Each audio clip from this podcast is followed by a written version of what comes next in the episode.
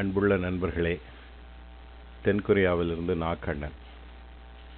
இப்பொழுது நடுத்தர குடும்பங்கள் பல வீடுகளில் கம்ப்யூட்டர் என்று சொல்லக்கூடிய கணினி நடைமுறைக்கு வந்துவிட்டது. கம்ப்யூட்டரை நாம் ஏன் கணினி என்று சொல்கின்றோம்? அது கணிக்க உதவுவதால் அதற்கு கணினி என்று பெயர். அது ஒரு கணிக்கும் பொறி, அது ஒரு கணக்கு பொறி என்று கூட சொல்லலாம். அடிப்படையில் அது கணக்கு போடத்தான் உதவியது. ஆனால் இப்பொழுது பாருங்கள், நான் பேசுகின்ற இந்த பேச்சு கணினியில் பதிவாகி கணினியின் மூலமாகவே அதை நீங்கள் கேட்கும்படி ஆகிறது. இப்படி கணினியின் செயல்பாடு என்பது வெறும் கணக்கு போடுதல் என்பதிலிருந்து மாறி உலகின் அத்தனை செயல்களையும் இப்பொழுது கணினி செய்ய தொடங்கிவிட்டது. ஆர்டிஃபிஷியல் இன்டெலிஜென்ஸ் என்று சொல்லக்கூடிய அந்த ரோபோட், அந்த இயந்திரங்கள் கூட மனிதர்கள் மாதிரி நடக்கக்கூடிய இயந்திரங்கள், இனி வருங்காலங்களில் நமக்கு ஒரு பெட் என்று சொல்லக்கூடிய ஒரு நாயோ இல்லை வேறு ஏதாவது ஒரு மிருகமோ வீட்டில் இருக்க வேண்டுமென்றால் அதையெல்லாம் கூட இப்பொழுது மாற்றி அமைக்க இந்த சின்ன சின்ன ரோபோட்கள் வர ஆரம்பித்து விட்டன. இப்பொழுது கொரியாவிலும் ஜப்பானிலும் அந்த மாதிரி சின்ன ஒரு நாக்குட்டியை வாங்கலாம். ஆனால் அது உண்மையில் நாக்குட்டி அல்ல, அது ஒரு கணினியை அடிப்படையாக கொண்ட ஒரு சின்ன பொறி. அது நம் கூடவே இருக்கும், குழந்தைகளுக்கு துணையாக இருப்பது போல் இருக்கும். இப்படி கணினி என்பது அடிப்படையில் கணக்கு போடுவதற்கு என்று ஆரம்பித்து இப்பொழுது பல்வகையான வேலைகளை செய்ய தொடங்கிவிட்டது. ஆயினும் இந்த கணினியின் அடிப்படையை பார்த்தீர்கள் என்றால் அது இந்த 0, 1 என்ற இந்த 2 எண்களை வைத்தே அது செயல்படுகின்றது. எண்ணும் எழுத்தும் கண்ணனத்தகும் என்பது தமிழ் பழமொழி. தமிழின் எழுத்து வகையை கூட நீங்கள் பார்த்தீர்கள் என்றால் அதை தமிழர்கள் நெடுங்கணக்கு என்று தான் சொல்கின்றார்கள். எனவே கணக்கிற்கும் எழுத்திற்கும் ஒரு ஆரம்ப தொடர்பு இருக்கின்றது.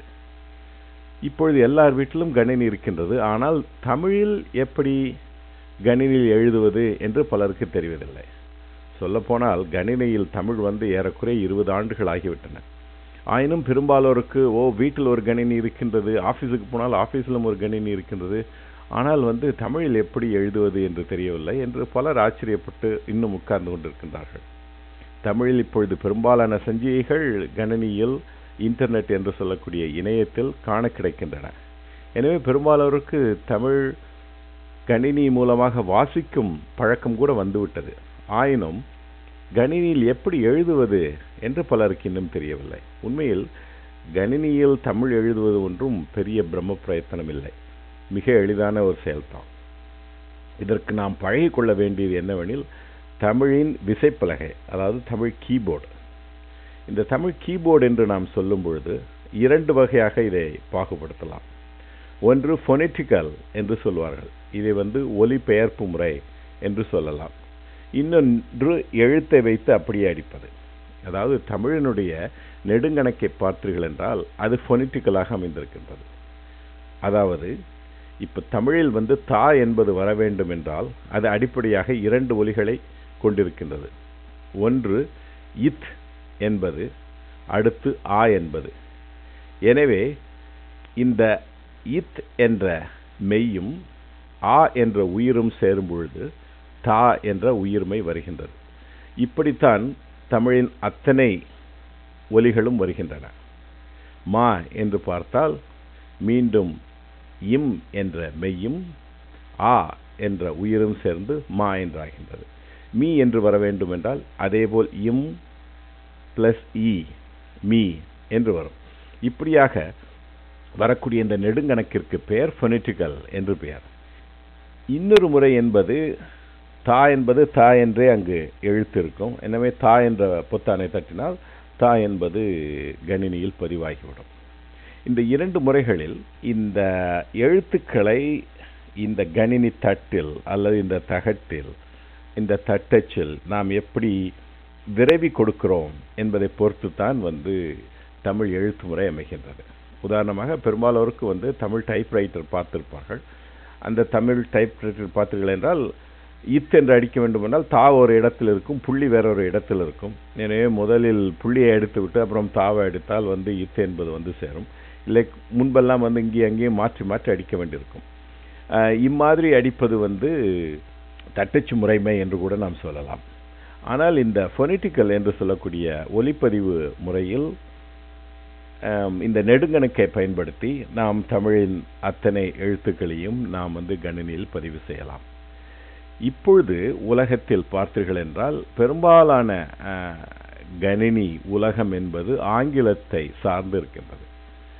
அதாவது இரண்டாம் உலகப் போருக்கு பிறகு ஆங்கிலம் என்பது ஒரு பொது மொழி ஆனதற்கு பிறகு பெரும்பாலான கணினிகள், அதுவும் இந்த மடிக்கணினி என்று சொல்லக்கூடிய லேப்டாப் கம்ப்யூட்டர் இவைகளெல்லாம் பார்த்தீர்கள் என்றால் அதில் பெரும்பாலும் அந்த ரோமானிய எழுத்துருவை கொண்ட கணினிகள் தான் அமைந்திருக்கின்றன.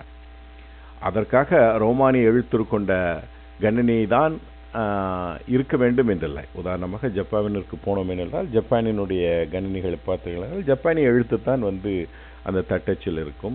கொரியாவில் அதே போல் கொரிய எழுத்துக்கள் கொண்ட தட்டச்சு இருக்கும். ஜெர்மனிக்கு போனால் ஜெர்மன் மொழி என்பது ஒரு ரோமானிய மொழி என்பதால் அங்கு ரோமானிய குறியீடுகள் கொண்ட ஜெர்மன் தட்டச்சு இருக்கும். எனவே இந்த கணினி என்பதுக்கும் மொழிக்கும் உண்மையில் சம்பந்தமில்லை. அதாவது எந்த மொழியிலும் கணினி அமையலாம். கணினி என்பது அடிப்படையில் நான் முன்பு சொன்ன மாதிரி அது ஒரு கணிக்கக்கூடிய ஒரு இயந்திரம். அதை அந்த கணிப்பானை கொண்டு நாம் அதை பயன்படுத்துவதை பொறுத்திருக்கின்றது. அது அடிப்படையில் ஒரு பொறி. எனவே இந்த பொறியை, இந்த மெஷினை நாம் எப்படி பயன்படுத்துகிறோம் என்பதை பொறுத்து தான் வருகிறது. எனவே மொழிக்கும் இதற்கும் தொடர்பில்லை. இருந்தாலும் உதாரணமாக ஆங்கில வழியில் தமிழில் தட்டச்சு செய்தல் என்பது இப்பொழுது பெரும்பாலான இணைய உலகில் பிரபலமாகி இருக்கின்றது. ஏன் ஆங்கிலத்தின் வழியாக நாம் தமிழை தட்டச்சு செய்ய வேண்டும் என்று சிலர் கேட்கலாம். உண்மையில் ஆங்கிலத்தின் வழியாக என்று நாம் சொல்லக்கூடாது. ஏனெனில் அது ரோமானிய எழுத்திற்கான குறியீடுகள் அந்த தட்டச்சில் இருக்கின்றன. அந்த தட்டச்சில் அந்த ரோமானிய குறியீடுகளை நாம் தமிழுக்கு ஏற்ற மாதிரி நெடுங்கணக்கை பயன்படுத்துகின்றோம். உதாரணமாக இந்த ஆங்கில விசைப்பலகையில் டி என்று இருந்தால் நாம் அதை தா என்பதற்கு பயன்படுத்துகின்றோம். அதேபோல் டி என்பதை நாம் டா என்பதற்கு பயன்படுத்துகின்றோம். அதில் உள்ள ஏ என்ற எழுத்தை நாம் ஆ என்பதற்கு பயன்படுத்துகின்றோம். அதில் உள்ள ஐ என்பதை நாம் இ என்பதற்கு பயன்படுத்துகின்றோம். இம்மாதிரி ஒரு குறியீட்டை இன்னொரு குறியீட்டால் மாற்றுவது. எனவே எந்தெந்த இடத்திலெல்லாம் ஐ வருகிறதோ அந்த இடத்தில் இ என்று நாம் போட்டுக்கொள்ளலாம். அதற்கான அந்த ஸ்டிக்கர்ஸ் கூட இப்பொழுது கிடைக்கக்கூடியதாக இருக்கின்றது. எனவே நாம் ஆங்கிலத்தின் மூலமாக தமிழை உட்படுத்துகிறோம் என்று நாம் சொல்வது தவறு. ஏனென்றில் இந்த ரோமானிய குறியீடுகளுக்கு பதிலாக நாம் தமிழ் குறியீடுகளை அங்கே போட்டுக்கொள்ளலாம். அடிப்படையில் அந்த கணினியை பொறுத்தவரை இது ஆங்கிலமா இல்லை ஜப்பானிய மொழியா என்று அதை பார்ப்பதில்லை. அந்த பொத்தானை தட்டினால் அந்த பொத்தானுக்குரிய குறியீடு என்ன என்று அது உடனே கணக்கு பண்ணி அந்த குறியீடை உள்ளே போட்டு விடுகின்றது. இப்படி அதை கணக்கு பண்ணுவதற்கு என்று கூட நீங்கள் பார்த்தீர்கள் என்றால் இந்த விசைப்பலகையில் ஒரு பல்வேறு வகையான பட்டியல்கள் இருக்கின்றன. ஒன்றிலிருந்து ஆரம்பித்து 250 1000 2000 என்று ஒரு கணக்கு இருக்கின்றது. எனவே அந்த 1 என்ற இடத்தில் ஆ வர வேண்டுமா, ஈ வர வேண்டுமா, ஐ வர வேண்டுமா என்பதற்கு உலக அரங்கில் ஒரு கன்சோர்டியம் இருக்கின்றது. அவர்களெல்லாம் சேர்ந்து ஆங்கிலத்திற்கு ஒரு விசைப்பலகையை உருவாக்கி அந்த விசைப்பலகை உலகம் முழுவதும் பரவலாக இருக்கின்றது. ஆனாலும் ஒருங்கிணைக்கப்பட்ட அப்படியான ஒரு விசைப்பலகை இப்பொழுது பயன்பாட்டில் இருக்கின்றது. இருந்தாலும் அதில் பல்வேறு வகையான சின்ன சின்ன மாடல்கள் இருக்கின்றன. உதாரணமாக அமெரிக்கன் கீபோர்டு, அதற்கப்புறம் ஆங்கில கீபோர்டு. இவை இரண்டுமே ஆங்கிலத்தை பயன்படுத்தினாலும் அமெரிக்க ஆங்கிலம் என்பது கொஞ்சம் வித்தியாசம், இங்கிலாந்தின் ஆங்கிலம் என்பது கொஞ்சம் வித்தியாசம். எனவே இந்த 2 கீபோர்டுகளையும் நீங்கள் பார்த்தீர்கள் என்றால் அதில் சில குறியீடுகள் மாறியிருக்கும். ரோமானிய குறியீடு அடிப்படையாக கொண்ட ஐரோப்பிய மொழிகள் அனைத்திலும் பார்த்தீர்கள் என்றால் பார்ப்பதற்கு ரோமானிய மொழி தான் இருக்கும். ஆனால் கவனமாக இருக்க வேண்டும். ஜெர்மானிய மொழியில் உள்ள தட்டச்சை நீங்கள் பயன்படுத்தினால் அதில் குறியீடுகள் மாறி மாறி இருக்கும். அதேபோல் நீங்கள் பிரான்சில் இருக்கிறீர்கள் என்றால் நீங்கள் பிரான்சில் பயன்படுத்தும் பொழுது இது ரோமானிய குறியீடுகள் இருக்கே, அது நாம் பெரும்பாலும் நமக்கு இந்தியாவிலிருந்து போவர்களுக்கு இது ஆங்கில தட்டச்சு முறைமை என்று நாம் நினைத்தீர்கள் என்றால் அது ஆங்கில தட்டச்சு முறைமை அல்ல. ஆங்கில தட்டச்சு முறைமையிலும் நான் முன்பு சொன்ன மாதிரி அமெரிக்க தட்டச்சு முறைமை என்று ஒன்று இருக்கின்றது, ஆங்கில தட்டச்சு முறைமை என்று ஒன்று இருக்கிறது. எனவே இப்படி பல்வேறு வகையான முறைமைகள் இருக்கின்றன. இந்த முறைமைகளில் நாம் இப்பொழுது தமிழை கணினிக்குள் உட்படுத்த எந்த முறைமையை பயன்படுத்த வேண்டும் என்பது ஒரு பெரிய கேள்வியாக இருந்து பல அறிஞர்கள் அது பற்றி பல்வேறு வகையான குறியீட்டு முறைமைகளை அறிமுகப்படுத்தியிருக்கின்றார்கள். தமிழக அரசு கூட 1999 2 முறைமைகளை உருவாக்கியது. ஒன்று டேம் என்று சொல்லக்கூடிய, அதாவது தமிழ் மோனோலிங்குவல், தமிழ் மட்டும் இருக்கக்கூடிய, அது ஏறக்குறைய பழைய டைப்ரைட்டர் தட்டச்சு முறைமையை அடிப்படையாக கொண்டு உருவானது ஒன்று இருக்கின்றது. அதற்கப்புறம் அவர்களே டேப் என்று ஒன்று உருவாக்கினார்கள். அதாவது தமிழ் பைலிங்குவல் என்று, அதாவது தமிழும் ஆங்கிலமும் இருப்பதற்கான முறைமை ஒன்று உருவாக்கினார்கள். இது தவிர இணையத்தில் மிக பரவலாக இருக்கக்கூடிய முறைமை ஃபொனெட்டிக்கல் கீபோர்டு என்று சொல்லக்கூடிய முறைமை. அது நான் முன்பு சொன்ன மாதிரி நீங்கள் தா என்று எழுத வேண்டும் என்றால் THA என்றும் போடலாம், TA என்றும் போடலாம். நீங்கள் அதையே ட என்று எழுத வேண்டும், வல்லின ட என்று எழுத வேண்டும் என்றால் நீங்கள் DA போட்டார்கள்னா ட சேரும். அதேபோல் ஜ என்று எழுத வேண்டும் என்றால் JA போட்டால் ஜ சேரும். ஜி என்று எழுத வேண்டும் என்றால் JI போட்டீர்கள் என்றால் G என்று சேரும். அதேபோல் மூ என்று எழுத வேண்டும் என்றால் MU தட்டினீர்கள் என்றால் மூ என்று வந்துவிடும். எனவே இந்த முறைமையை நாம் பழகி கொண்டோம் எனில் தமிழை இந்த ஃபொனெட்டிக்கல் கீபோர்டு என்று சொல்லக்கூடிய அந்த ஒலிபெயர்ப்பு முறையின் வழியாக மிக எளிதாக உள்ளே சேர்த்து விடலாம். இதிலும் நான் முன்பு சொன்ன மாதிரி இந்த ஒவ்வொரு தமிழ் எழுத்திற்கும் எந்த தட்டச்சு எந்த பொத்தானின் வழியாக போக வேண்டும் என்பதிலும் பல்வேறு வகையான குறியீடுகள் அமைந்திருக்கின்றன. அவையெல்லாம் இந்த டாம், டேப், டஸ்கி, யூனிகோட் என்று பல்வேறு வகையான முறைகள் இருக்கின்றன. இப்பொழுது தமிழ் இணையம் என்று வரும்பொழுது பெரும்பாலான தமிழ் இணைய தளங்கள் இப்பொழுது யூனிகோடு தமிழ் என்று சொல்லக்கூடிய முறைமையை பயன்படுத்தி வருகின்றன. அதிலும் இன்னும் செந்தரமாக்கப்பட்ட ஒரு முறைமை தமிழுக்கு இன்னும் கிடைக்கவில்லை. ஆயினும் இணையம் என்பதை பொறுத்தவரை இப்பொழுது மைக்ரோசாஃப்ட் என்பது லதா என்று சொல்லக்கூடிய அந்த ஒரு வார்ப்பை ஃபாண்ட் என்று சொல்வார்கள், அந்த வார்ப்பை அவர்கள் கொடுத்து விட்டதினாலும் இந்த யூனிகோட் என்பது பரவலாக கூகுள்ஸ் போன்ற தளங்களில் யூனிகோட் முறைமை பரவலாக இருப்பதாலும் இப்பொழுது இணையத்தை பொறுத்தவரை யூனிகோட் ஃபோனெட்டிக்கல் என்று சொல்லக்கூடிய ஒலிபெயர்ப்பு முறைமை வழியாக தமிழை இந்த தமிழ் யூனிகோட் அல்லது தமிழ் ஒருங்குறியின் வழியாக எழுதுவது என்பது மிகவும் பிரபலமாக உள்ள ஒரு முறைமை. எனவே நீங்கள் இப்பொழுது தமிழில் எழுத வேண்டும் என்றால் நான் முன்பு சொன்ன மாதிரி மிக எளிதாக இந்த ஃபோனெட்டிக்கல் கீபோர்டு என்பதை பயன்படுத்தி நீங்கள் எழுதலாம். இந்த ஃபோனெட்டிக்கல் கீபோர்டு என்பதிலும் பல்வேறு வகையான செயலிகள் அல்லது சாஃப்ட்வேர்கள் இருக்கின்றன. உதாரணமாக மலேசியாவிலிருந்து இலவசமாக கிடைக்கக்கூடிய முரசு அஞ்சல் என்பது மிக எளிதாக தமிழை நாம் உட்புகுத்துவதற்கு உதவக்கூடிய ஒரு செயலி. இப்பொழுது பல்வேறு வகையான செயல்கள் நமக்கு கிடைக்கின்றன. ஏகலப்பை என்று சொல்லக்கூடிய ஒரு எழுத்து முறைமை இருக்கின்றது, அழகி என்று இருக்கின்றது, கல்வி, முரசு என்று பல்வேறு வகையான எழுத்து உட்புகுத்தும் செயலிகள் இப்பொழுது வந்துவிட்டன. உங்களுக்கு பிடித்தமான செயலை எடுத்துக்கொள்ள வேண்டாம். இந்த ஃபோனெட்டிக்கல் கீபோர்டு என்பது மிக பிரபலமாக இருப்பதால் இந்த பல்வேறு வகையான செயல்கள் ஏறக்குறைய ஒரு பொதுவான முறைமையை வைத்திருந்தாலும் சிற்சில மாறல்களுடன் இருக்கின்றது.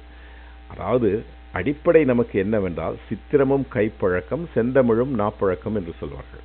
அதாவது கணனியை பொறுத்தவரை நாம் விரல்கள் பொத்தானை தட்டுகின்றன, அதுதான் முக்கியம் நமக்கு. அது தமிழ் பொத்தானா அது ஆங்கில பொத்தானா என்பதெல்லாம் கிடையாது. கணினியை பொறுத்தவரை கணினிக்கும் அது தமிழ் பொத்தான்னு ஆங்கில பொத்தான் என்று பார்ப்பதில்லை. நமது வழக்கங்கள், அதாவது இந்த கைப்பழக்கம் என்பது நீங்கள் பெரும்பாலும் நீங்கள் பார்த்தீர்கள் என்றால் டைப்ரைட்டர் அடிப்பவர்கள் டைப்ரைட்டரை பார்க்கவே மாட்டார்கள். அவர்கள் எதை அவர்கள் டைப் செய்கிறார்களோ அதை பார்த்து கொண்டு தான் அடிப்பார்கள். கை விளையாடி கொண்டு இருக்கும் அந்த மெஷினில். எனவே இந்த கை விளையாட்டு என்பது மிக எளிதாக பழகிக்கொள்ளக்கூடிய ஒன்று. எனவே நாம் இதை ஆங்கிலம் தெரிந்து நாம் பயன்படுத்துகிறோம் என்றெல்லாம் குழப்பிக்கொள்ளக்கூடாது. இதற்கும் மொழிக்கும் எந்த சம்பந்தமும் இல்லை. எனவே எந்த பொத்தானை நாம் தட்டுவதற்கு நம் கையை பழக்கிக் கொள்கிறோம் என்பதுதான் இதில் முக்கியம். இதனுடைய இன்னொரு ஒரு எளிதான முறை என்னவென்றால் நாம் இதற்கென்று தனியாக ஒரு தமிழ் கணினிக்காக போக வேண்டிய அவசியம் இல்லை. பெரும்பாலான ஆஃபீஸுக்கு போகும்பொழுது அங்கே பெரும்பாலான ஆஃபீஸ் உபயோகத்திற்கு இந்த ரோமானிய எழுத்து கொண்ட, அதாவது இந்த ஆங்கில தட்டச்சு கொண்ட கணினிகள் தான் இருக்கின்றன. எனவே இந்த கணினியிலும் நாம் உள்ளே புகுந்து இந்த ஃபோனெட்டிக்கல் கீபோர்டு என்ற முறைமையை பயன்படுத்தி கொண்டு மிக எளிதாக நாம் தமிழை உட்புகுத்தி விட முடியும்.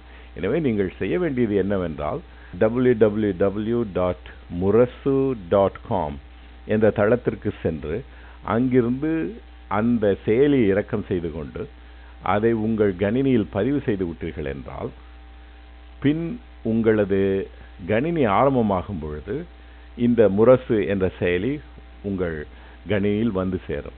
எனவே நீங்கள் F12 என்று சொல்லக்கூடிய அந்த பொத்தானை தட்டினீர்கள் என்றால் தமிழிலிருந்து ஆங்கிலத்திற்கும், ஆங்கிலத்திலிருந்து தமிழுக்கும் அது மாறும்.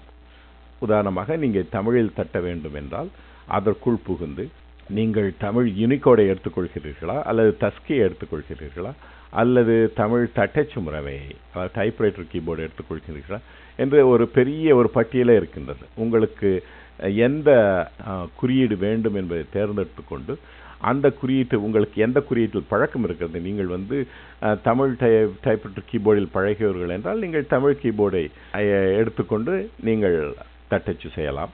இப்பொழுது பெரும்பாலான நாங்கள் எல்லோரும் தமிழ் யூனிகோடை தான் பயன்படுத்துகின்றோம். எனவே தமிழ் யூனிகோடு என்ற அந்த குறியீட்டை தட்டிவிட்டு நீங்கள் தமிழில் தட்டச்சு செய்யலாம். இங்கு தமிழில் என்று சொல்வது நான் முன்பு சொன்ன மாதிரி தட்டச்சு முறைமை என்பது ஆங்கிலத்தில் இருக்கும். அது நமக்கு ஒரு பெரிய பிரச்சனையே கிடையாது. நமக்கு கைப்பழக்கம் பழகிவிட்டது என்றால் நமக்கு வந்து தா என்றும் பொழுது நான் அங்கு டீ இருக்கின்றது என்று நான் யோசிக்கவே மாட்டேன். எனது விரல் அதற்பாட்டிற்கு அந்த அந்த எந்த இடத்தில் இருக்கின்றதோ அந்த இடத்தில் போய் தட்டும். நான் பார்க்கக்கூடியது தமிழ் தான். எனவே இந்த முறைமையிலும் என் சிந்தனை என்பது தமிழில் இருக்கின்றது. என் கைப்பழக்கத்தினால் நான் தட்டுகின்றேன். நான் கணினி திரையில் பார்ப்பதும் தமிழ். எனவே இது ஒரு வகையில் 100% இது வந்து தமிழ் முறைமை என்றே நாம் சொல்லலாம்.